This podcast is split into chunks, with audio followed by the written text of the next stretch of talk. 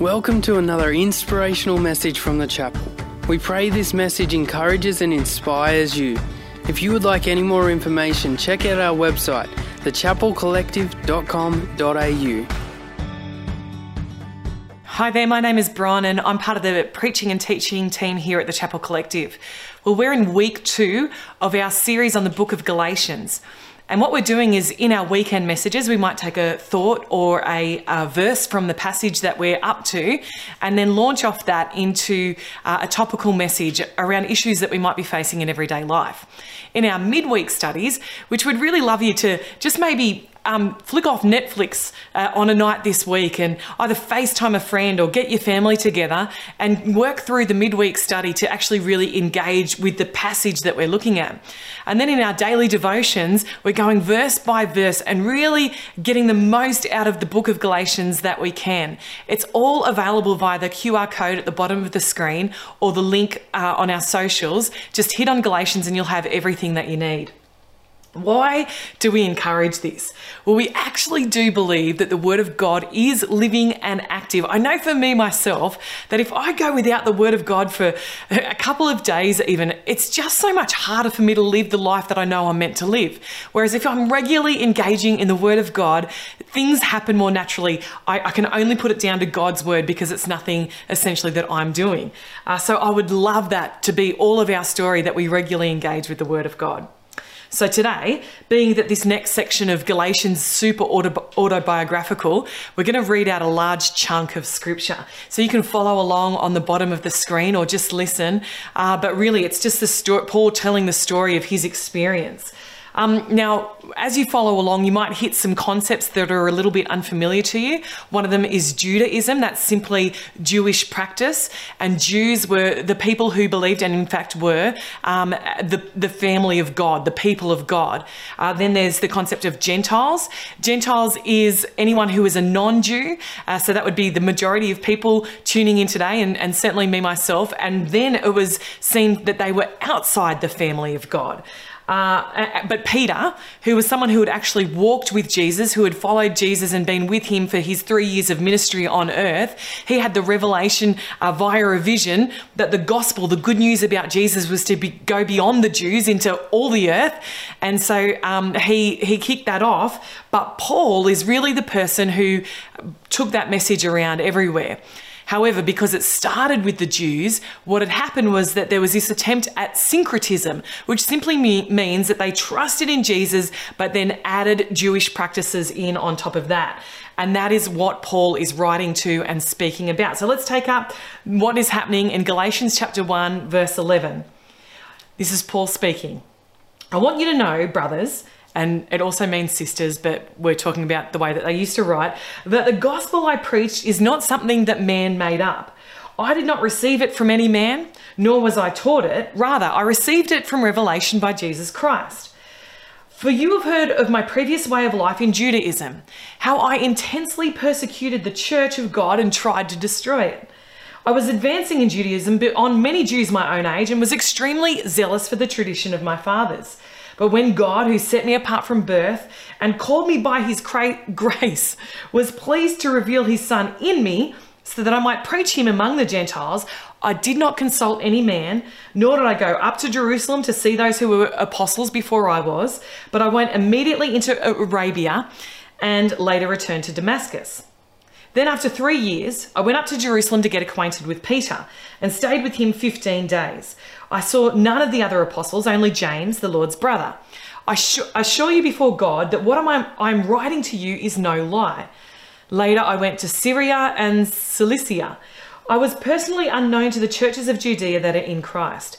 They only heard the report the man who formerly persecuted us is now preaching the faith he once tried to destroy, and they praise God because of me. 14 years later, I went up again to Jerusalem, this time with Barnabas. I took Titus along also. I went in response to a revelation and set before them the gospel that I preach among the Gentiles.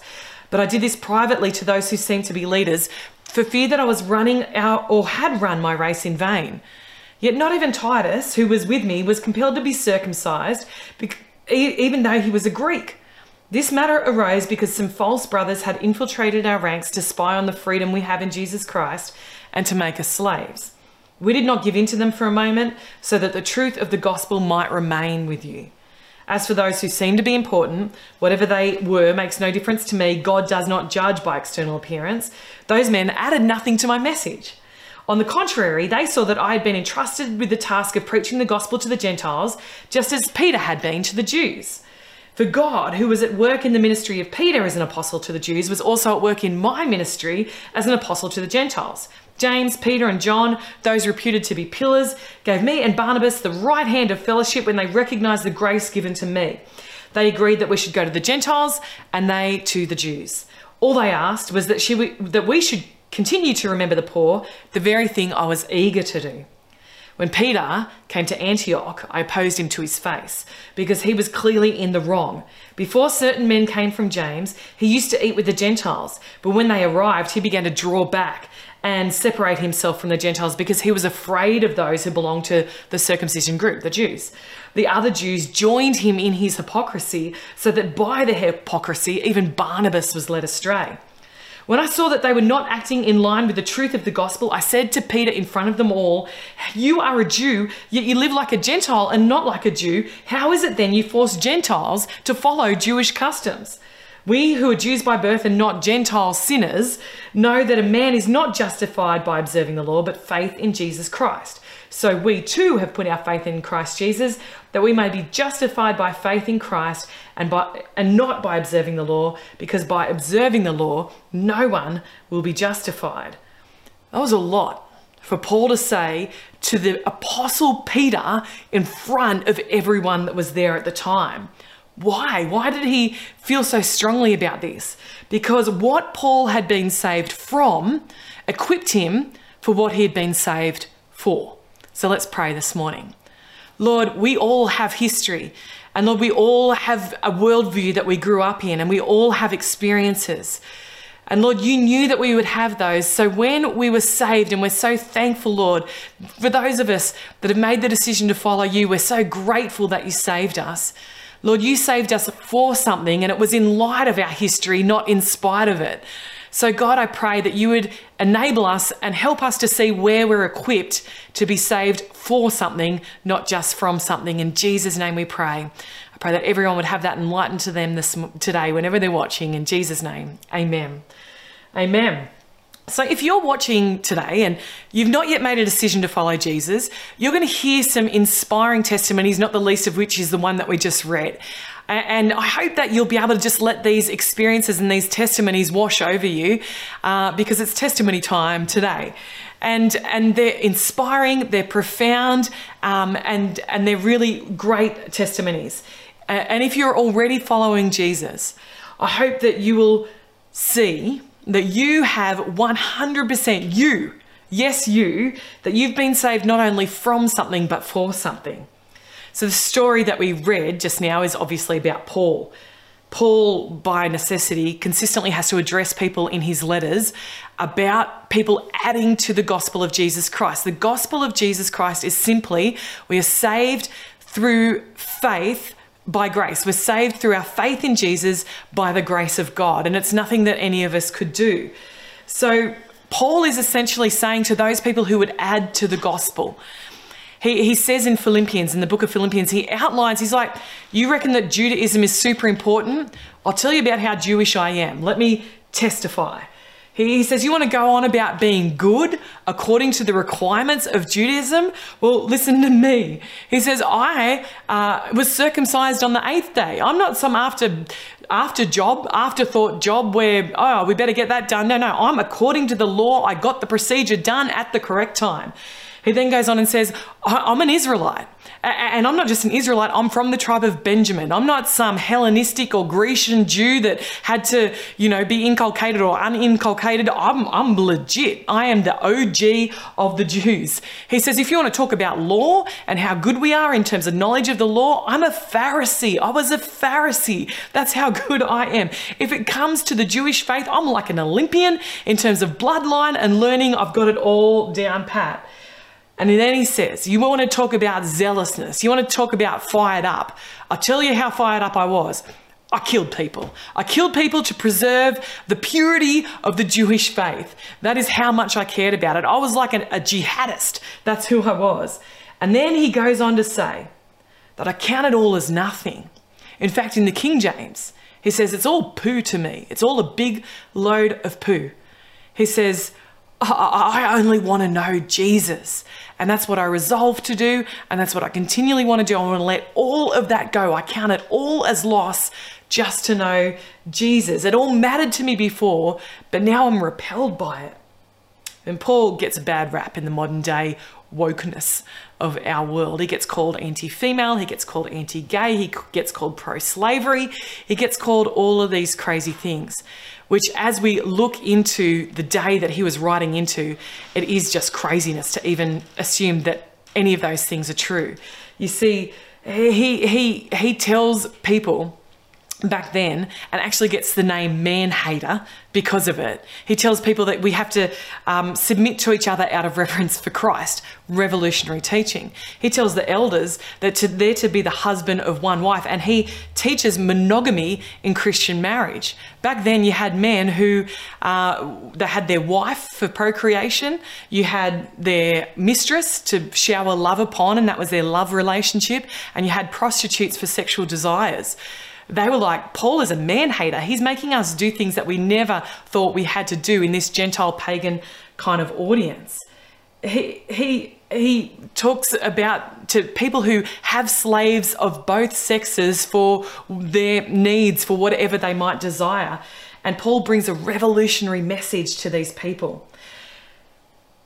Is it does it go as far as what we would have liked him to go? No, of course not, but it sets them on a trajectory, an upward trajectory of equality. And Paul comes out of a system that is not for equality whatsoever. He would have grown up praying the prayer every morning God, thank you that you didn't make me a Gentile, that you didn't make me a slave, and that you didn't make me a woman. But he comes out of that system and then teaches against it and teaches these beautiful truths when he's radically saved from this system of legalism, hierarchy, dominance. He becomes a proponent for freedom through the Spirit, for equality, for lifting up the vulnerable. And thank God, thank God he has a crack of Peter, uh, Peter. Because otherwise, through people pleasing, it could have all crumbled there right at the start. All you men, you'd all be needing operations. And all us women we'd all be silent and we could get divorced um, for burning a loaf of bread. Some of you men might be thinking, I'll have the operation if it means that all that follows. Well, read your Bible and be changed by it. Farrar writes these profound words, not William James Farrer, leading Australian agronomist and wheat breeder, uh, founder of Farrer Memorial High School. No, biblical scholar Farrar writes this The dealer of the death wound to the spirit of Phariseeism was a Pharisee. This is what he says. It has often happened that the destroyer of a creed or system has been bred and trained in the bosom of the system which he was destined to shake or destroy. Stop. It's hammer time. That needs to just sink in for a moment because it's true of Paul. it's not just true of Paul, it's true throughout history. Let me give you three testimonies from history. There were heaps, but I had to stop somewhere. And, so the first is from the 1400s, a man named Martin Luther. Martin Luther was an Augustinian monk. As a monk, initially he spent a lot of time in fasting, long hours of prayer, uh, lots of pilgrimage, and, and heaps of confession. In fact, he spent so much on those things that his mentor encouraged him hey, spend more time thinking, uh, spend less time thinking about your sin and the depravity of your own nature and think more time thinking about the goodness of Jesus Christ. And as that happened, then something began to happen in Luther. As he looked at the church system that he was a part of, he saw that, that there was corruption and that the gospel and, and salvation was being used as a weapon for power and control rather than a free gift for all. He, he was so incensed at the selling of indulgences, which was um, the Catholic Church saying you can get your dead relative out of purgatory or promoted to heaven from wherever if you'll pay money to the Catholic Church. They were they were saying this because they needed to pay off their cathedrals. Well, Luther is incensed at this practice. He goes after the Pope. He says the Pope is as wealthy as any Crassus. Why on earth would the Pope not pay for the cathedrals? Why are we asking the poor um, and, and exploiting the poor in order to get this done? This was the saying back in the day. It was, um, it says, as soon as a coin into the coffers rings, the soul from purgatory into heaven springs. I had a saying. Cling, cling. Oh, there's a soul gone from purgatory. They were exploiting the poor in this way. So Luther begins to speak out against it.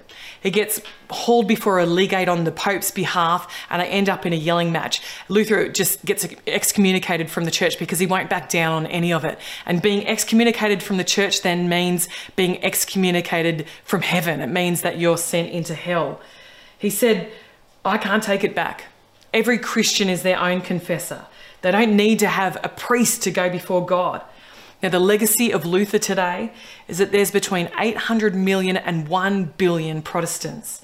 People who know the freedom of being able to boldly approach the throne of grace to find mercy in their time of need themselves and not through anyone else. The system he was a part of equipped him to be saved for something. Fast forward a couple of hundred years. Etienne, a mathematician who is, has a son who's a child prodigy in mathematics. Pascal at 17 writes an essay on conic sections, Essai pour les coniques. Someone who was quite envious of this rising star was the French rationalist and mathematician Rene Descartes. At 21, Pascal invents the calculator.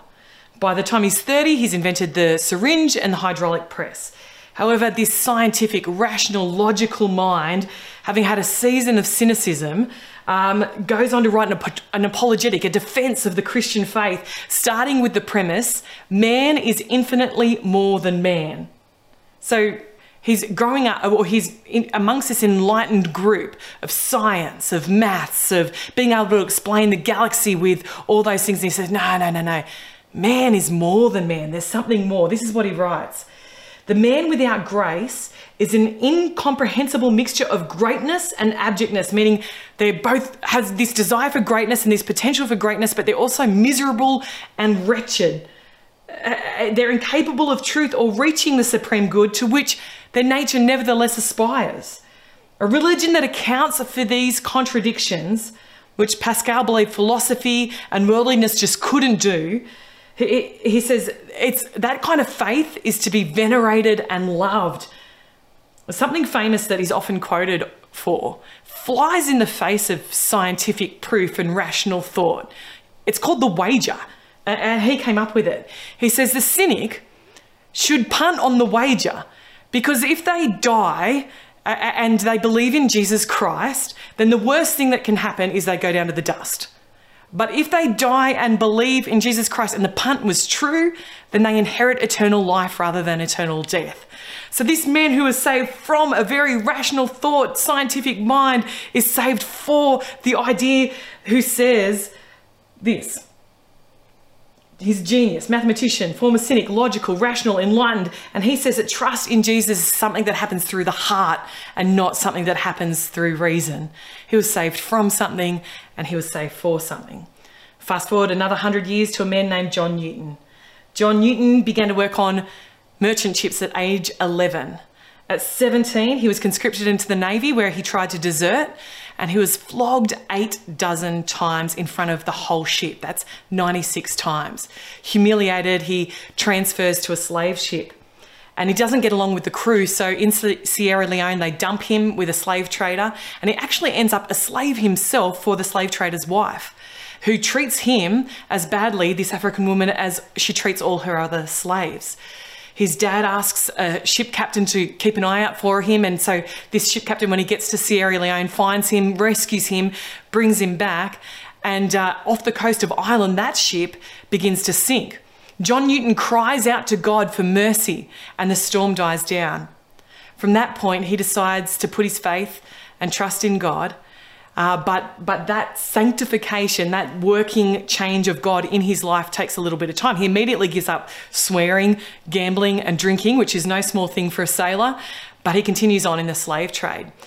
Even when he stops sailing, he continues to invest in the slave trade. But sometime after that, he fully surrenders his life to Jesus Christ and becomes a minister. Uh, young men and women of England come to him and struggling with their faith. And one such young man was William Wilberforce, who was struggling and wanted to quit the Parliament. And John Newton encouraged him, no, no, just serve God where you are. And you might know that William Wilberforce was key in the abolition of the slave trade. Uh, John Newton himself wrote to every single MP and, um, as, and spoke out against what happened on those passages across the sea. This is what he said It will always be a subject of humiliating reflection to me that I once was an active instrument in a business at which my heart now shudders. What humility did he have to have to write that to all the MPs of the nation? He was saved from something and then he was saved for something. Key abolitionist. No wonder that man was able to write Amazing Grace. How sweet the sound that saved a wretch like me. I once was lost but now I'm found, was blind, but now I see.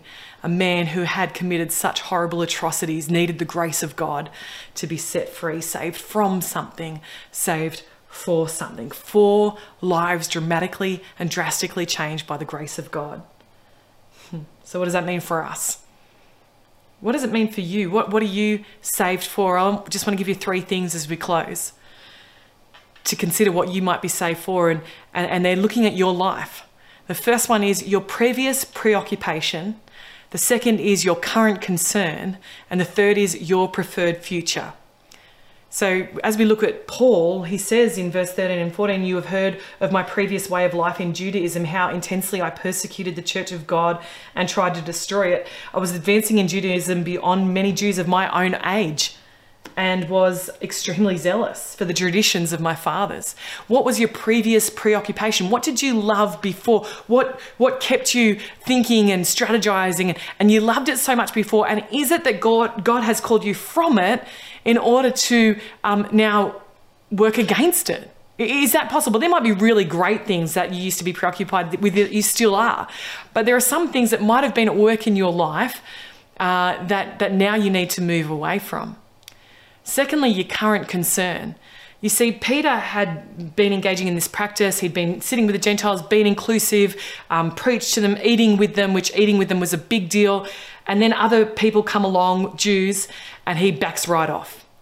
And no one says anything. No one gets in his face about it, except for Paul when Paul comes to Antioch and he gets in his face about it in front of everybody. Why? Because he can see it and it repels him. What is your current concern? What do you see around you that maybe no one else even sees? And you're like, are you serious? Why is no one saying anything about this? Is there a toxic culture in your workplace? Is there something awful going on in the classroom where you're like, no, no, no, no, vulnerable people shouldn't be bullied. Vulnerable vulnerable people should be advocated for? What is it that, that you seem to notice that maybe nobody else does? Maybe that's what you're saved for. Maybe, maybe that's your life's message or your life's mission, or maybe it's this season's message or this season's mission for you to speak out and to speak against. What do you see that other people don't? And finally, the preferred the, prefu- the preferred future. You can see what it looks like if this issue no longer exists. You have a visionary view whereby you have eyes to see what others aren't even looking for yet. You're able to make statements like, in him, there's neither Jew nor Greek, male nor female, slave nor free. Other people aren't even thinking about it, but you're seeing something that the way that it could be. And it, it, for you, it's not idealism, it's not fanciful, it's not utopian, it's just kingdom. And you think, wow, if the kingdom of God could come to earth like this, it would be amazing.